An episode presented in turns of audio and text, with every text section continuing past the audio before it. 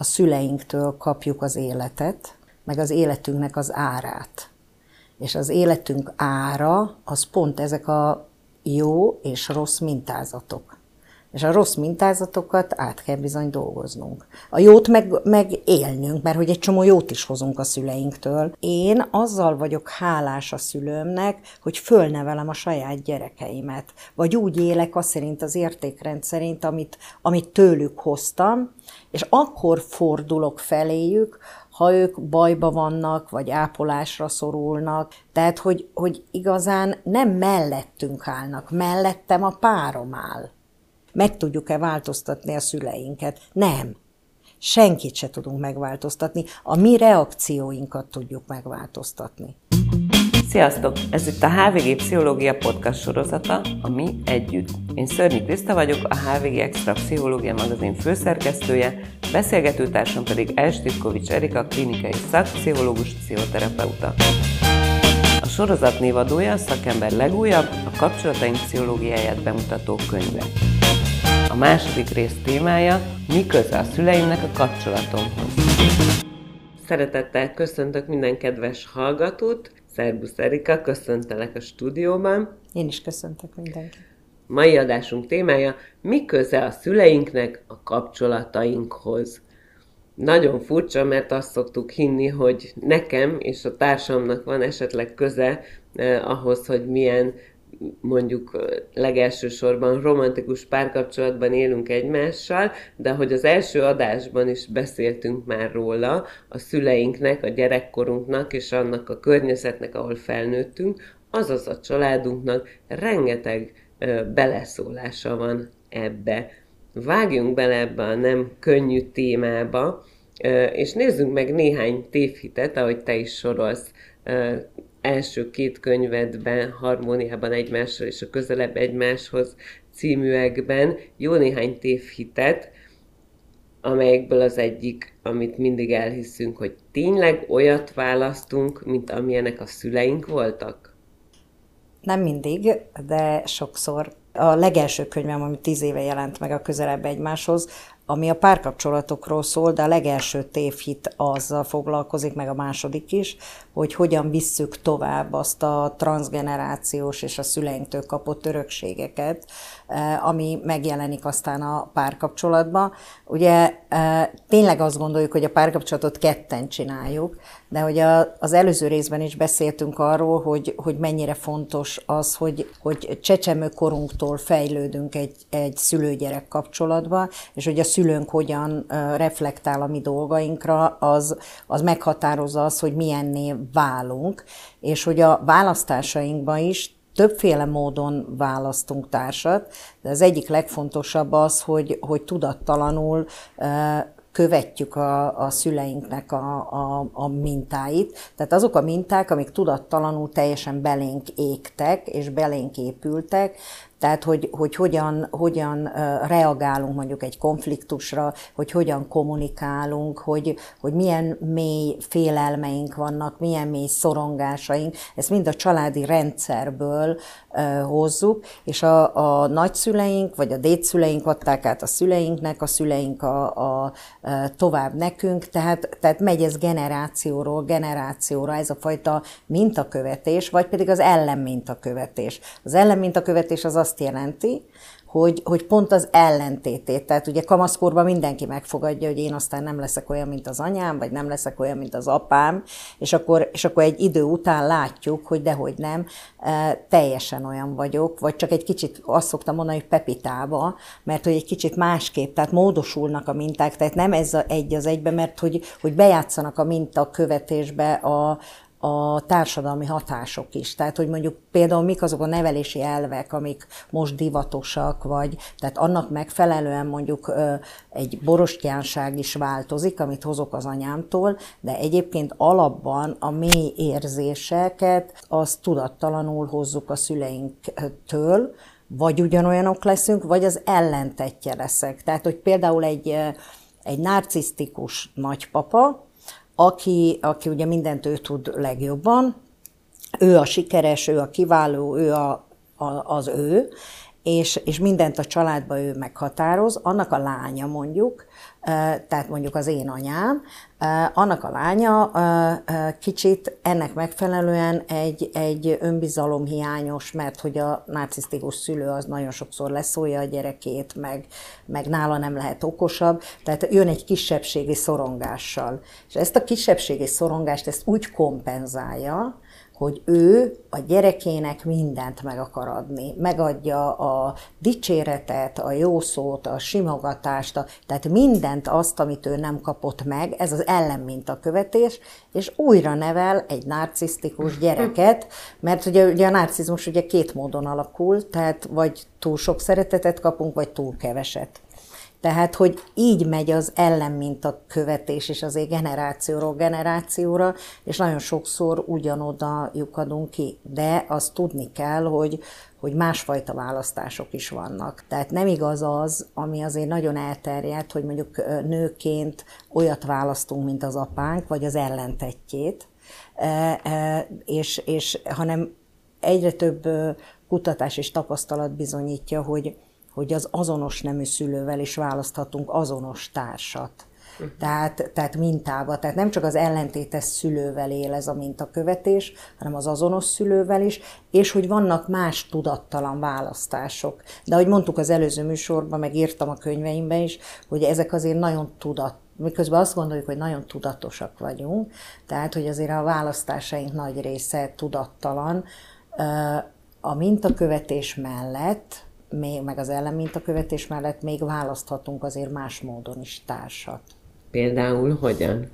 Például... Hogyan érdemes? Á, á, például, á, na most, ami, ami, ahogy még a tudattalanul választjuk, ez a, tehát van ilyen, hogy, hogy, hogy ilyen kiegészítő igények. Tehát, hogy amit én mondjuk gyerekkoromban nem élhettem meg, mert le volt tiltva, azt nagyon sokszor ö, megélem ö, valaki másban.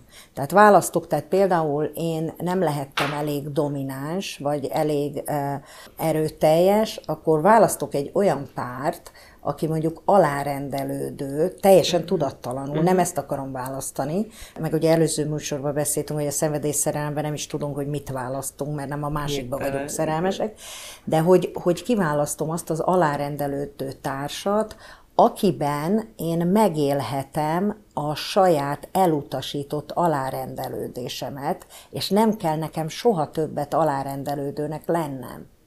Mert annyira zavart az, hogy mondjuk a domináns apámnak annyira alá kellett mhm. rendelődnöm, hogy hogy ezt elfolytottam magamba, és ezt az alárendelődő érzést kezdem megtagadni. Ezt Jung az árnyék résznek nevezte, uh-huh. amit, amit mi se ismerünk, nem szívesen fogadunk el, és ez a fajta uh, választás is lehetőséges, és, és ezek azok a párok, akik, akik mondjuk egy, egy, látjuk azt, hogy egy agresszív együtt él egy alárendelődővel, senki nem érti, hogy miért, vál, miért nem válnak már el.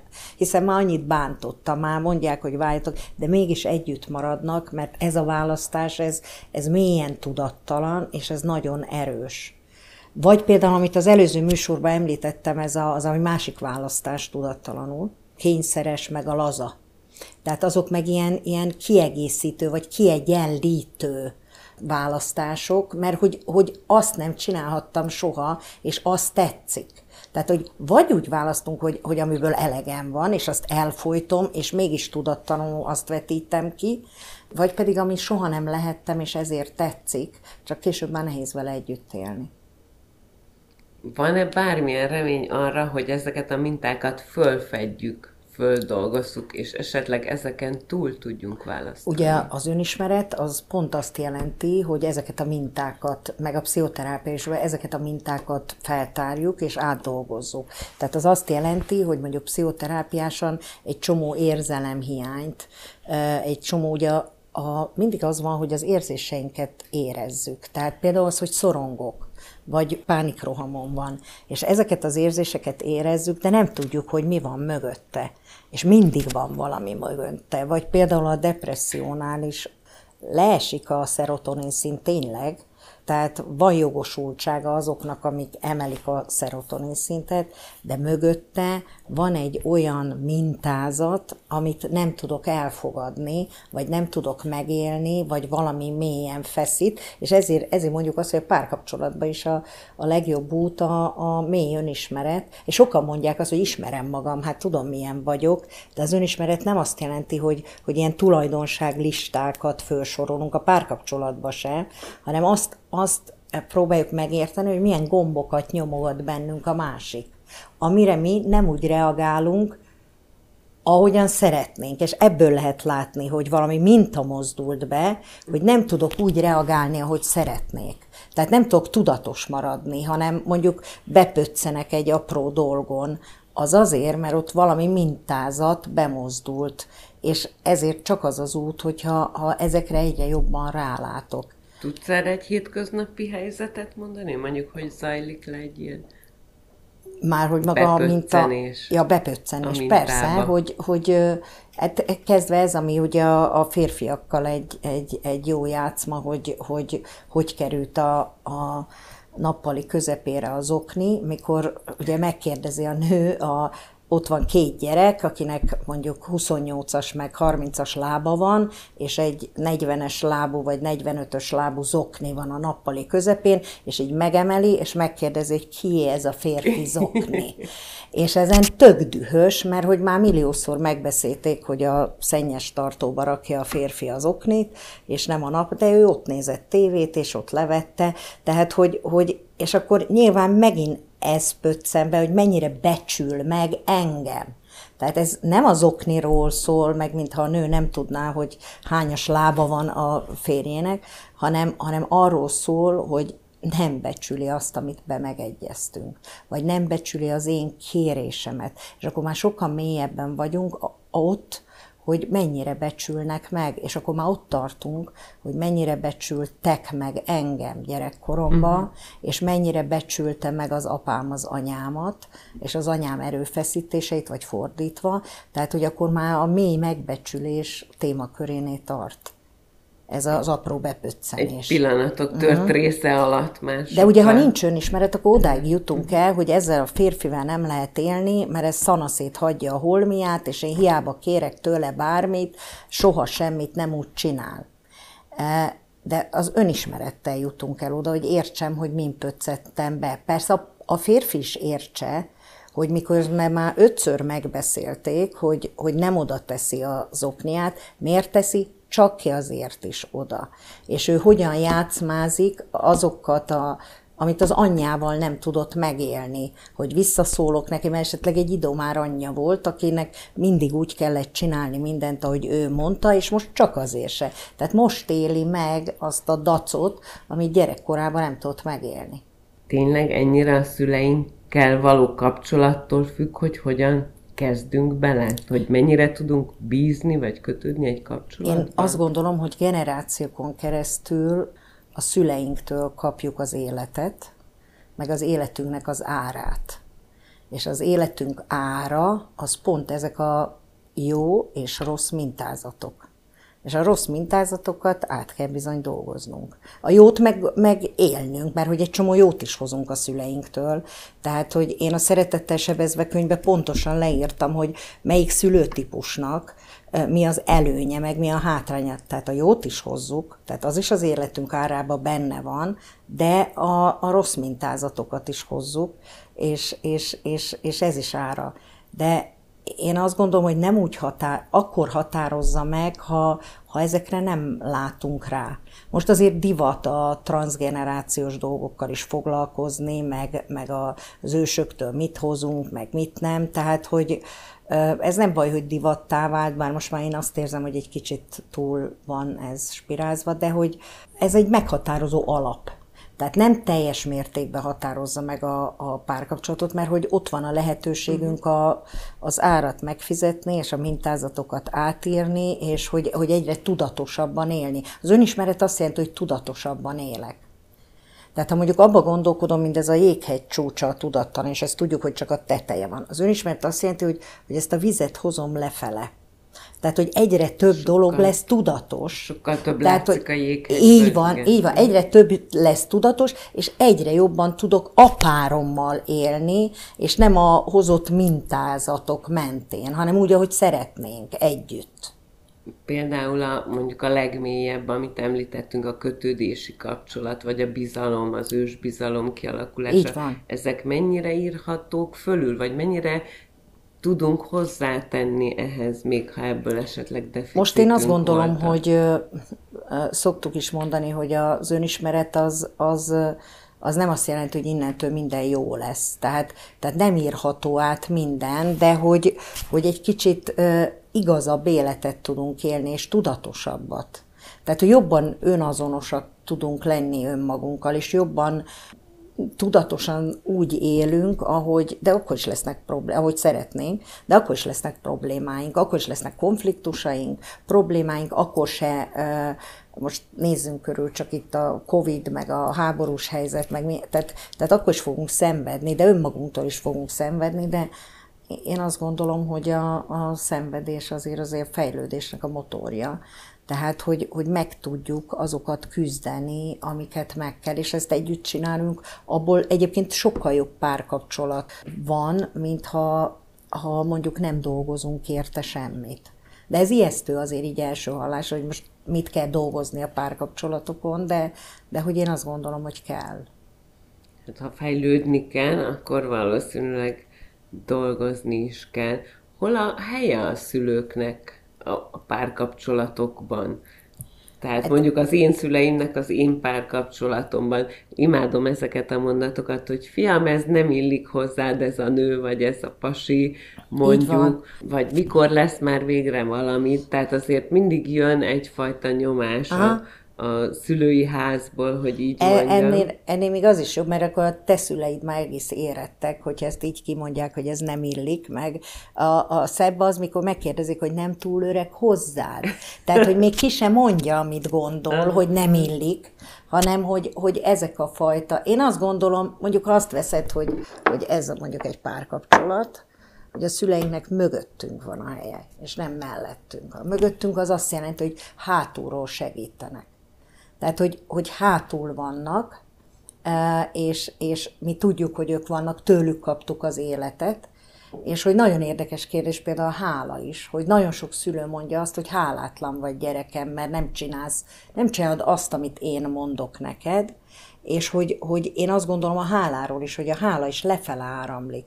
Tehát én azzal vagyok hálás a szülőmnek, hogy fölnevelem a saját gyerekeimet. Vagy úgy élek azt szerint az értékrend szerint, amit, amit tőlük hoztam, és akkor fordulok feléjük, ha ők bajba vannak, vagy ápolásra szorulnak, vagy, vagy tehát, hogy, hogy igazán nem mellettünk állnak, mellettem a párom áll hanem, hanem mögöttünk. És a mögöttünk az azt is jelenti, hogy hátulról segítenek, támogatnak, de az azt is jelenti, hogy csak akkor kérdeznek, vagy mondanak véleményt, ha megkérdezzük őket. Tehát ha én megfordulok, és, és, és megkérdezem tőlük, hogy anya, erről mit gondolsz? De ha nem, ezt ugye a nagyszülős könyvbe írtam leginkább, hogy ugye a, amiért szintén kaptam feketét-fehéret, mindent, hogy, hogy miért az a cím, hogy nagyszülők a kis padon kérdőjel.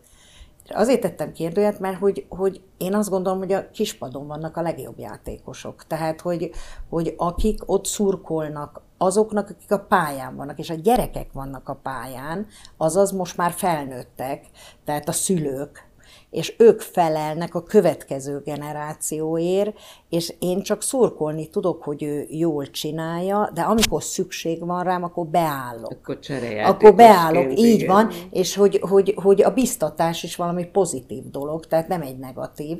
Tehát, hogy, hogy ott vagyok a gyerekem mögött, ugye én már nagyszülő vagyok, tehát nekem felnőtt gyerekeim vannak, inkább így fogalmazom, és hogy egyébként nagyon nehéz nem véleményt mondani, nem beleszólni, nem, nem tanácsot osztani, ha nem kérnek, tehát hogy, hogy, hogy nagyon nehéz ebbe, a, vagy bátorítani, és csak örülni az örömeiknek, még akkor is, ha én féltem őt.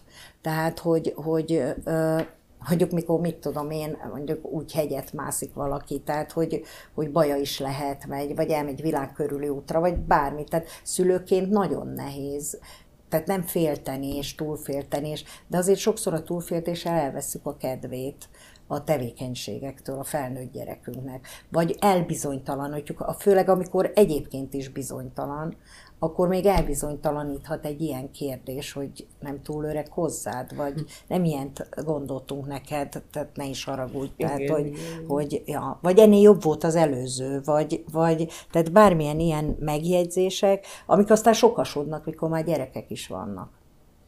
Így van, most a legnehezebb kérdés szerintem jutott eszembe arról, amit mondtál, hogy én vagy mi mondjuk elkezdtünk fejlődni de hogyan fejlesszük a szüleinket? Tehát uh-huh. hogyan fogunk tudni rájuk úgy hatni, hogy ők tudják, hogy a kispadon is nagyon-nagyon jó helyük van. Tehát, hogy nem bántani akarjuk, érted? Amit egy, egy csomó embernek ez a baja, hogy, hogy nem akarom bántani a szüleimet. Igen. Én azt gondolom, hogy az önismeret hatására pont elfogadóbbá válunk. Tehát, tehát amikor mondjuk megkérdezi ezt, hogy, hogy hogy nem túl öreg hozzád ez a férfi, akkor ha nincs elég önismeretem, akkor benyom egy olyan gombot, hogy nem felelek meg az anyámnak, illetve az anyám uh-huh. elvárásainak, és vagy dühös leszek rajta, és összeveszünk, hogy semmi között hozzá anya, vagy pedig elbizonytalanodok, és elhiszem azt, amit az anyám mond. Na most, amikor már mély önismeretbe vagyunk, akkor ez, ezt szét tudjuk választani, a szülőt, tehát nem csak szülő szerepben látjuk a szüleinket, mert ez a legnagyobb baj, hogy a szüleink minket örökké gyerek szerepbe látnak, és abba is akarnak tartani, teljesen szeretetből, és mi meg szülőként nézünk a szülőkre. És amíg nincs olyan önismeretem, hogy el tudjam fogadni, hogy az anyám ilyen. Az anyám mindig beszól, mindig véleményt nyilvánít, kicsit narcisztikus, ő tud mindent jobban, de én így szeretem és ez az én anyám. És már csak azon érdemes gondolkodni, hogy én mennyit hozok az ő narcizmusából, mert ugye a másikét észrevesszük a magunkét, nem? És én mennyire vagyok narcisztikus, én mennyire szólok be ugyanígy a gyerekemnek, tehát hogy hogyan viszem tovább ezeket a mintákat. Ezen érdemes gondolkodni, és elfogadni a szüleinket úgy, hogy, hogy felnőtt szerepbe is látni. Tehát, hogy ő most nem azért kérdezi, lehet, hogy a barátnőjétől is megkérdezné, tehát mint felnőtt. Uh-huh. Tehát ő nem azért kérdezi, mert én a gyereke vagyok, hanem azért, mert ő neki ez a véleménye, és ő ilyen. Vagy neki ez a fontos. És ha, és ha ez, a, ez a mintázat, ez megvan bennem dolgozva, akkor már nem fűződik hozzá egy csomó negatív érzés. Tehát nem kapom föl a vizet. Tehát nem leszek dühös, hanem azt mondom, hogy jaj, szegény anyukám már megint megint, megint mondja a véleményét, anélkül, hogy kérdezném, sőt, tudok szépen is reagálni, hogy, hogy mama, öregnek látod? És én nem. És én őt szeretem, és tudod, miért szeretem? Ezért, ezért, ezért, és fő tudom sorolni, hogy mi mindenért uh-huh. szeretem. És nem ijedek. Tehát én se gyerek szerepbe vagyok, és ez a legnehezebb egyébként a, a szülő-gyerek kapcsolatban, hogy nekem kilépni a gyerek szerepből, őt nem, azt úgy tudom, hogy őt nem szülőként látom, hanem mint két felnőtt kommunikálunk. Tehát a felnőtt felnőtt élet, és úgy reagálok rá, mintha a barátnőm mondta volna, hogy, mm. hogy, hogy nem túl idős. Persze, ha van kellő önismeretem, és nem a barátnőmre reagálok úgy, mint az anyámra, és rá is megsértődök. Uh-huh. Hát a legtöbb szülő nagyon nehezen adja föl, hogy mondjam, ezt az álláspontot, hogy, nehezen. hogy nem a gyereke a gyereke. Igen. Egyébként a gyereke a gyereke, de hogy, hogy pszichológiai, tehát a kommunikációban, meg a, viszony, a viszonyulásban, a viszonyulásban tud-e, és ha én tudok hozzá felnőttként viszonyulni, uh-huh. akkor tud ő is hozzám felnőttként jobban, jobban uh-huh. felnőttként viszonyulni. Tehát mondjuk mondja ezt a mondatát, és én, és én azt mondom neki, hogy de, mama, én is tudom, de őt szeretem. Tehát, hogy, tehát, hogy nem, nem a dacos gyerek, vagy a megbántott gyerek én állapotból reagálok rá. Nagyon fura, mert ez a kicsinál, kivel uh-huh. mit, ugye ő tesz engem gyerekké, Így van. vagy pedig én teszem Na, őt na ez is egy nagyon, fú, ez egy nagyon fontos kérdés, Kriszta, hogy, hogy, hogy, hogy mindig azt hiszük, és ez is egy projekció, hogy ő tesz engem gyerekké. Én meg, ez, ha nézed a nyelvet is, azt mondjuk neki, mondjuk az anyámnak, hogy, hogy fölidegesítettél. Holott én erről is azt gondolom, hogy, hogy, hogy az az én döntésem, hogy én most mind leszek ideges. Uh-huh. Most lehet, hogy tudattalan döntésem, de az enyém. Ő nem tud engem fölidegesíteni, ha én nem akarom magamat fölidegesíteni, és ez is egy tévhitünk, hogy, és mindig a másiktól várjuk. Ez ugyanaz, mint a párkapcsolatban, hogy, hogy ki tett ki ellen, meg ki kezdje az önismeretet, meg, meg ki kezdje, és, és azt is tudni kell, hogy mikor valaki elkezd önismeretileg fejlődni, ez nem tetszik a, a szülőknek. Tehát én, én is, mikor annak idején először elkezdtem a szüleimmel konfrontálódni, erőteljesen, már felnőttként, nagyon kedvesen, nagyon, vagy igyekeztem, nem mindig sikerült, de hogy, hogy igyekeztem, akkor, akkor nagyon sokszor, tehát volt, amikor az édesapám, akivel nagyon-nagyon jó viszonyban voltam az életébe, azt mondta nekem, hogy kislányom, neked agyadra ment a pszichológia. és ugye ezt, ezt sokan megkapják, ezt mesélik nekem a, mhm. a, a pacienseim és az akadémiások is, hogy ha én elkezdek másképp működni, ez nem biztos, hogy tetszik a környezetemnek. Tehát, hogy én már, már nem tud befolyásolni. És én azt gondolom, hogy ő ezzel a mondattal jót akar nekem. Tehát ő meg van győződve arról, hogy ő félt engem, és meg akar menteni egy rossz kapcsolattól, egy csalódástól, egy, de nem biztos, hogy igaza van. És én azt gondolom, hogy a, a kapcsolat mindennél fontosabb, hogy mi jó kapcsolatban maradjunk, de hogy ha én felnőtt vagyok, és felnőttnek is gondolom magam, és azt akarom, hogy az anyám engem felnőttnek kezeljen, akkor nekem kell úgy viselkedni, mert amit kérdeztél az előbb, hogy meg tudjuk-e változtatni a szüleinket. Nem. Senkit se tudunk megváltoztatni. A mi reakcióinkat tudjuk megváltoztatni. Tehát, hogy én másképp reagálok, tehát, hogy nem megsértődök, hanem azt mondom, hogy ja, én is tudom, hogy 15 évvel idősebb, de én most őt szeretem, és vele szeretnék élni. Téged meg nagyon szeretlek, anyukám. Tehát, hogy, hogy tudok-e úgy reagálni.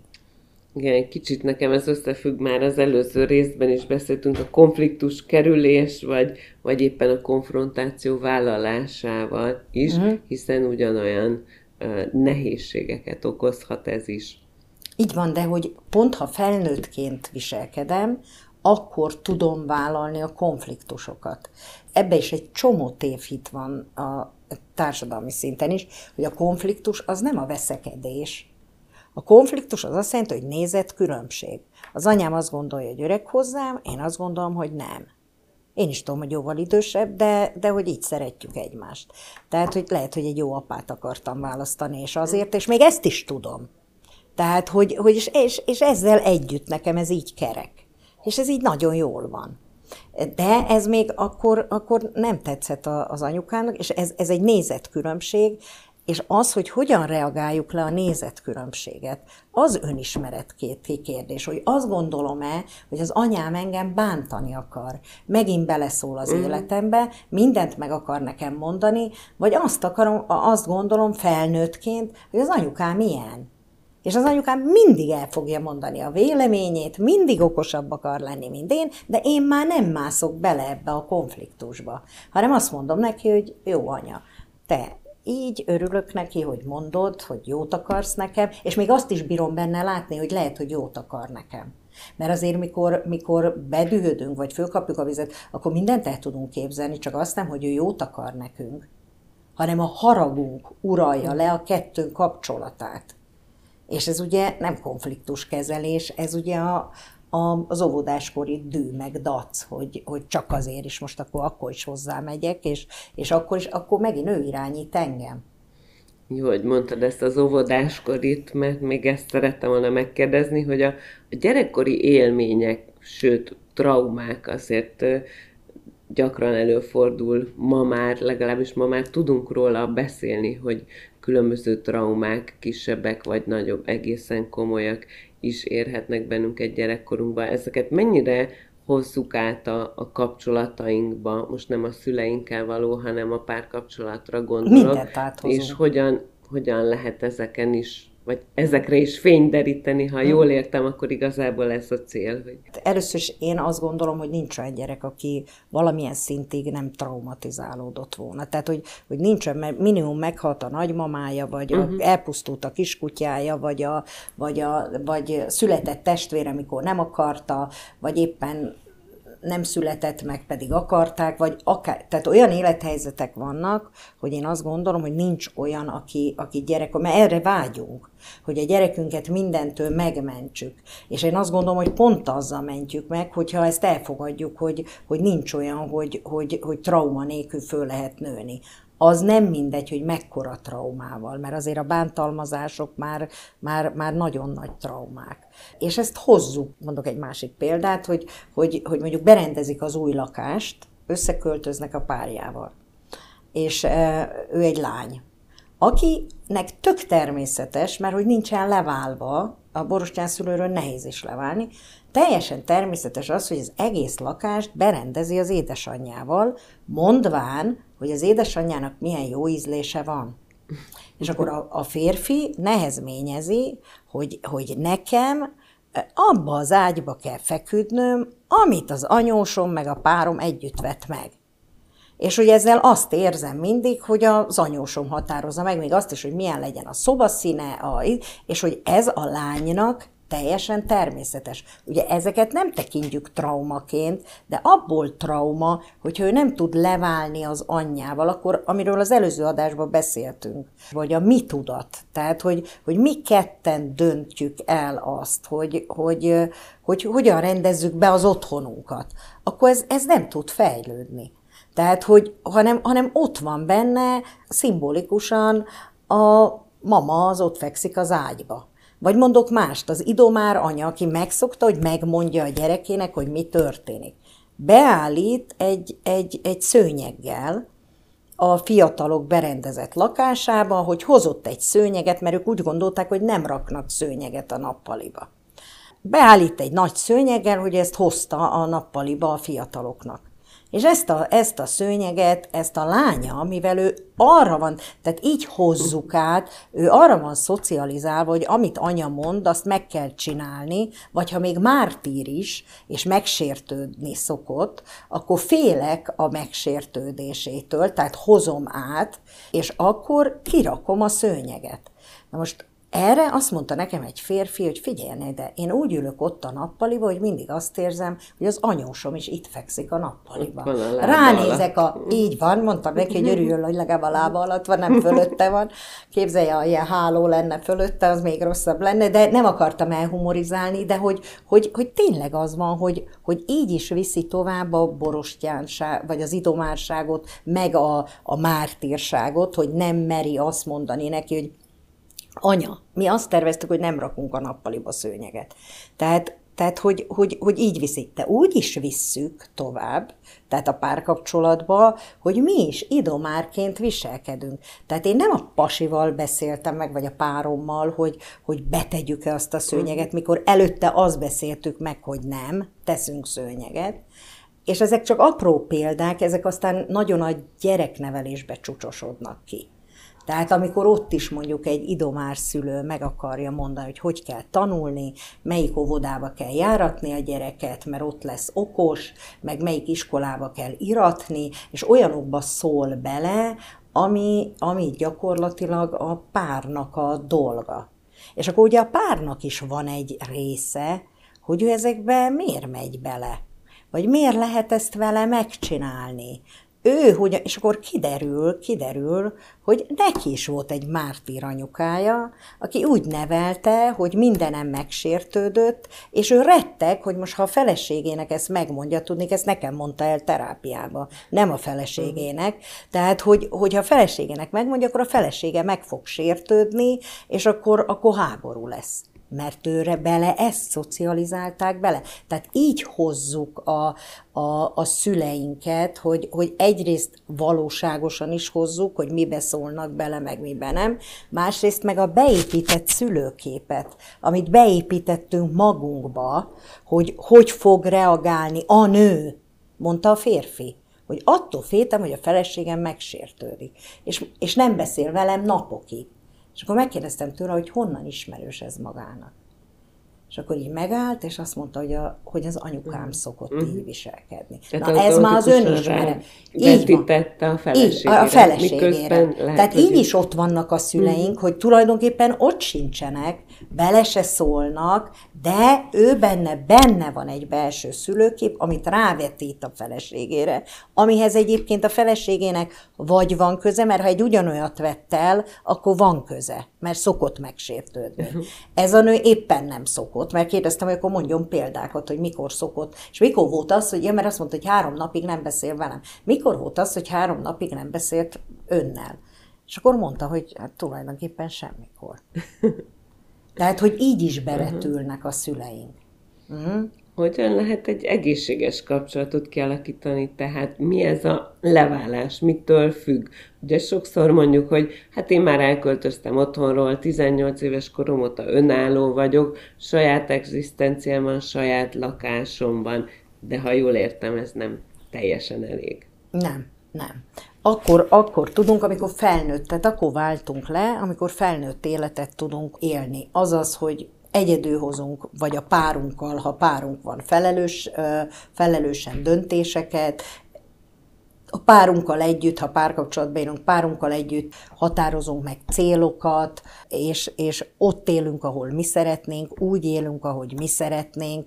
Tehát, hogy nyilván ebben mindhogyan benne van az otthonról hozott értékrend, és a két családnak az összeegyeztetett értékrendje, de akkor vagyunk felnőttek, amikor ezeket meg tudjuk csinálni. Tehát hiába költözött el a, egy másik lakásba, amit a szülők megvettek, mondjuk egy, egy 20 éves fiatal, és, és, és ott kezd, ha oda az anyuka jár takarítani, és ilyen sok van, az anyuka viszi a, az ebédet, a vacsorát, a reggelit, a, bevásárolja a hűtőszekrényt, a, a, mind, ő látja -e pénzt, mert hogy nincs jövedelme még a, a, a fiúnak, mert még nem talált munkát, nem azért, mert tanul, hanem nem dolgozik, és közben az anya meg mindent kiszolgál, tehát ugyanúgy a mama hotelt át, áthelyeztük egy külső lakásba, és azt hisszük, hogy levált a gyerek.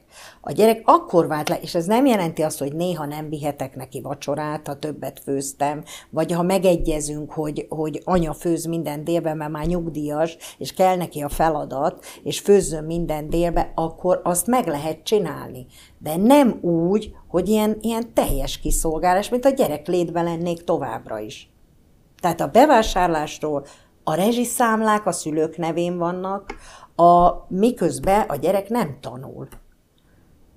Uh-huh. Tehát hogy leválás akkor van, amikor én felnőtt felelősséget tudok vállalni a céljaimért, a tetteimért, a, és ettől még segíthetnek, mert mondjuk ha kevés a fizetésem, akkor azzal is segíthetnek, hogy valamennyi pénzt adnak nekem, de ebben megegyezünk. Tehát mint két felnőtt megegyezünk ebbe. Mert például a narcisztikus szülő az azzal elégíti ki a narcizmusát, hogy, hogy a gyereke még mindig kevesebb, mint ő hogy fiam, te nélkülem semmi sem mennél.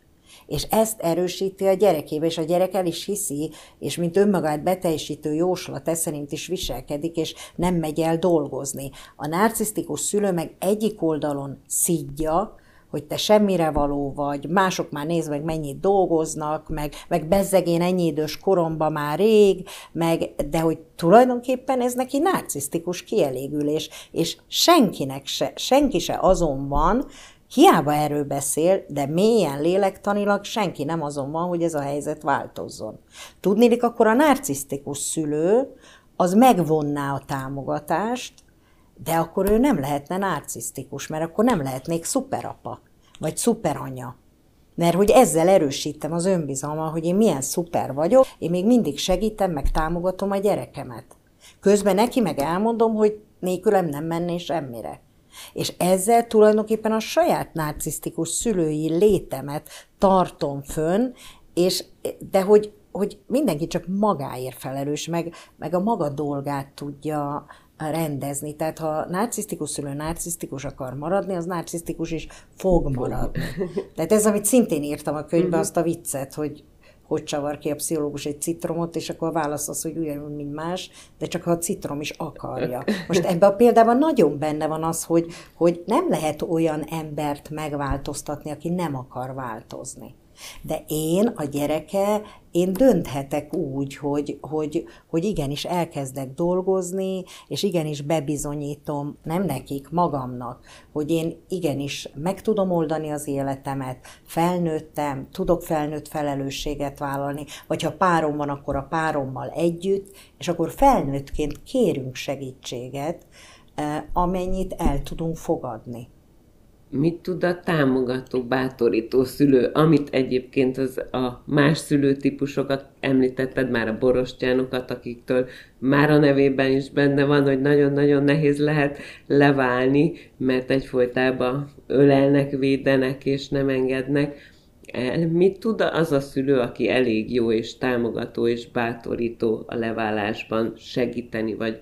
Ugye vagy... én a, a könyve, a szeretettel sebezve, uh-huh írtam, hogy tulajdonképpen az is adtam azt a címet, hogy szeretettel sebezve, hogy minden szülőnek van jó része is, talán az agresszornak kevés, de a többinek eh, nagyon, és van olyan része, amivel sebzi a gyerekét. Na most ezért azt gondolom, hogy mivel a mintákat hozzuk, a bátorító szülő is nem úgy csak van, hogy ezt fejbe eldöntöm, hogy, hogy én most hónaptól bátorító szülő leszek, mert hogy milliószor, ugye szoktam mondani, egy tíz év kapcsolat után a legnagyobb bóka párunktól az, hogy tiszta olyan vagy, mint anyád. Miközben azon dolgozunk, hogy nehogy a negatív Igen. tulajdonságát, hanem a bátorító szülővé válás is egy fejlődés, de ő azt, azt csinálja, hogy, hogy, hogy kicsi gyerekkortól kezdve a gyerekét küzdésre neveli. Tehát nem megcsinál helyette dolgokat, hanem, hanem biztatja. Mondjuk, ha mondok kicsiknél egy, egy példát, és akkor ebből látszik, hogy a párkapcsolatban is, hogy, hogy csináltak ilyen kutatást, hogy mondjuk egy macit kellett a labirintusba végigvinni, és ott voltak a különböző szülőtípusok. És ugye nyilván a, a borostyán az helyette vitte a macit, a narcisztikus az szitta, hogy de hülye vagy fiam, a, az idomára az mondta, hogy nem úgy jó, úgy jó, így kell, úgy kell, a kell, és tökéletesen kell. Tehát, hogy minden szülőtípus, a távolságtartó az leüt, aztán ott hagyta. Tehát, hogy, hogy mindegyik szülőtípus a maga módján viselkedett. És a bátorító szülő az biztatta a gyerekét, tehát, hogy, hogy jó lesz, ügyes vagy, türelemmel volt vele, tehát fölvette a gyerek tempóját, és elfogadta a gyereket tempóját, elégedettséget mutatott mimikába is. Mert ugye a felnőtt párkapcsolatoknál is az a probléma, hogy megjelenik az anyám, és már látom az arcán, mikor belép az ajtón, hogy valami baja van. Tehát, hogy, hogy itt mimikába is a bátorító szülő bátorítást üzen, és küzdelemre nevel, tehát arra nevel, hogy, hogy, hogy hogy, hogy küzdjél meg a dolgai. Tehát nem írja meg a leckét a helyette, meg nem vezette helyette a macit, és hogy pozitív visszajelzéseket ad.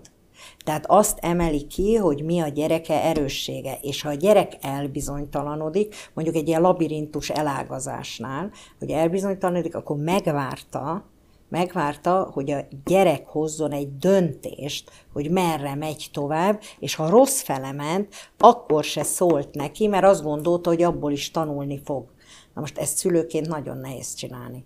És felnőtteknél, és a felnőtt párkapcsolatot is azzal tudjuk támogatni, hogyha elfogadom azt, hogy ez a párja, és, és hogy, hogy, hogy nem segítek túl, csak amit kérnek, Tehát ha segítséget kérnek, akkor, akkor adok, ha nem, akkor bízom bennük, hogy ezt jól fogják ők csinálni, és, és hogy, hogy, hogy közben biztatom. Tehát örülök az örömeiknek, metakommunikációban sem azt fejezem ki, hogy én ezzel elégedetlen vagyok. Tehát a metakommunikáció nagyon fontos, mert az a 90 százaléka, és a bátorító szülőnek valóban bátorító metája van. Tehát, tehát, tehát ha örömér, örül, ha bánatér, akkor, akkor megvigasztal, akkor megölel, és, és tényleg ő is mélyen szomorú veled együtt, de nem szid, hogy megmondta megmondtam előre, ez ugye a narcisztikus meg az idomár, tehát, hogy megmondtam előre, ugye fiam, hogy ez lesz. Nem, hanem együtt érez velem, de biztat arra, hogy ki fogod javítani. És majd mondjuk párkapcsolatban a következő az, az jobb lesz, mert dolgoztál eleget, tanultál ebből a kudarcból eleget, és nem, nem menti meg a kudarctól a gyerekét. Villámkérdés a végére. Neked a gyermekeiddel kapcsolatban volt-e olyan ami kudarcos volt? Hát sok. Tehát, hogy, hogy én is hozok egy olyan mintát, hogy a, az anyukám egy borostyán, picit mártír, de, de inkább borostyán volt, de meleg szeretetteljes és rendkívül kreatív. Az apukám egy szabálykövető idomár, aki tőlünk nagy teljesítményeket követelt. Na most én mind a kettőt hoztam. Tehát amikor kicsik voltak a gyerekeim, én tudom, hogy hol voltak azok a pillanatok, amikor túlféltettem őket, meg az is, amikor túl követeltem tőlük. Tehát magamtól is, de hogy, hogy, hogy voltak. Aztán ahogy az önismeret útján haladtam, egyre jobban le tudtam rakni ezeket az elvárásokat, és és hogy egyre jobban meg az aggódást is. Tehát most már nagyon tudok bízni a gyerekeimbe. Tehát, hogy tudom azt, hogy jól viszik az életüket, amit nem úgy csinálnak, azt meg kell tapasztalniuk, attól fejlődni fognak, ha valami kudarc éri őket, vagy valamitől szenvednek, vagyis hogy az is természetes része az életnek. Tehát, hogy ezeket most már azért el tudom fogadni. Most se könnyű azért, azért mondjuk most inkább az unokáim játszmáznak velem, tehát hogy, hogy egyszer aranyos volt, hogy, hogy a fiaim, amire büszke vagyok, hogy nevelik a gyerekeket. Tehát, tehát, tehát hogy, hogy el tudják jól választani a viselkedést a szemétől. Tehát nagyon szeretik a gyerekeiket, de bizonyos viselkedéseket nem engednek meg. És én erre büszke vagyok. De az unokák, meg ha ott vagyok, akkor várják tőlem a, a mentséget. És akkor én ilyenkor kiszoktam menni WC-re, és egyszer arra is volt az unoka, az egyik megkérdezte tőlem, hogy mama, föl vagy fázva, mert aznap már harmadszor, harmadszor mentem ki, mert nem akarom azt a konfliktust, hogy én bármibe is beleszóljak, mm. de láttam az unokám is, hogy néz rám, hogy most akkor védjem meg, és ez, ez nagyon nehéz, és, és, és most is belecsúszok. A fiúkkal már talán nem, tehát talán ki tudtam szállni ebből a borostyáni domár variációból, de az unokákkal velük azért, azért bele, belecsúszunk. Például megbeszéltük azt, hogy a, hogy a, még egy aranyos példa ez is, hogy, hogy, a, hogy a szülő, hogy csak alkalomra kaphatnak a gyerekek ajándékot. Ugye most nagyon szeretnek a gyerekek is vásárolni. És akkor, és akkor ben voltunk egy üzletbe, és ott valamit nagyon szeretett volna az egyik unokám, és, és megvettem neki, és nem volt alkalom.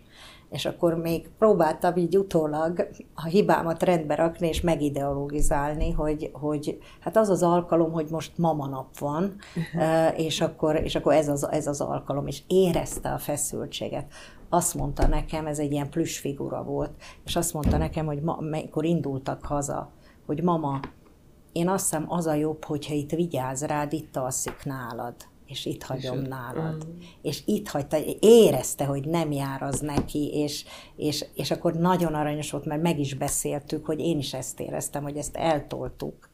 De hát most ennyit hibáztunk, de most korrigáljuk, hogy aludjon itt nálam, és majd mikor jössz itt, mindig megtalálod mert hogy ma azért nem volt igazi alkalom. És ezt ilyen nagyon szépen meg lehetett, és hogy egy gyerek oldotta meg.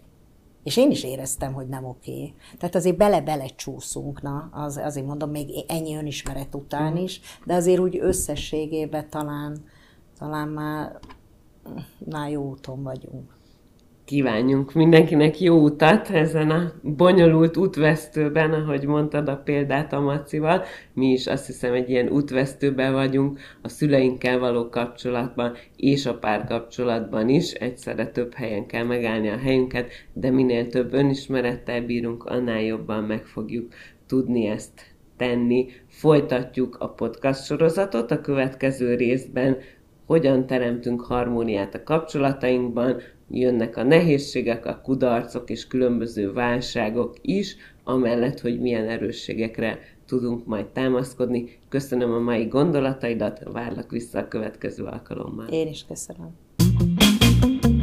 Köszönöm a figyelmeteket, remélem ti is élveztétek a beszélgetést. Ha tetszett, hallgassátok meg a sorozat következő epizódját, amelyben Estipkovics Erikával arról beszélgetünk, hogy hogyan teremtünk harmóniát egymással. Kövessétek a HVG Pszichológia és a HVG könyvek további tartalmait a YouTube-on és a podcast csatornánkon. Köszönjük a figyelmet!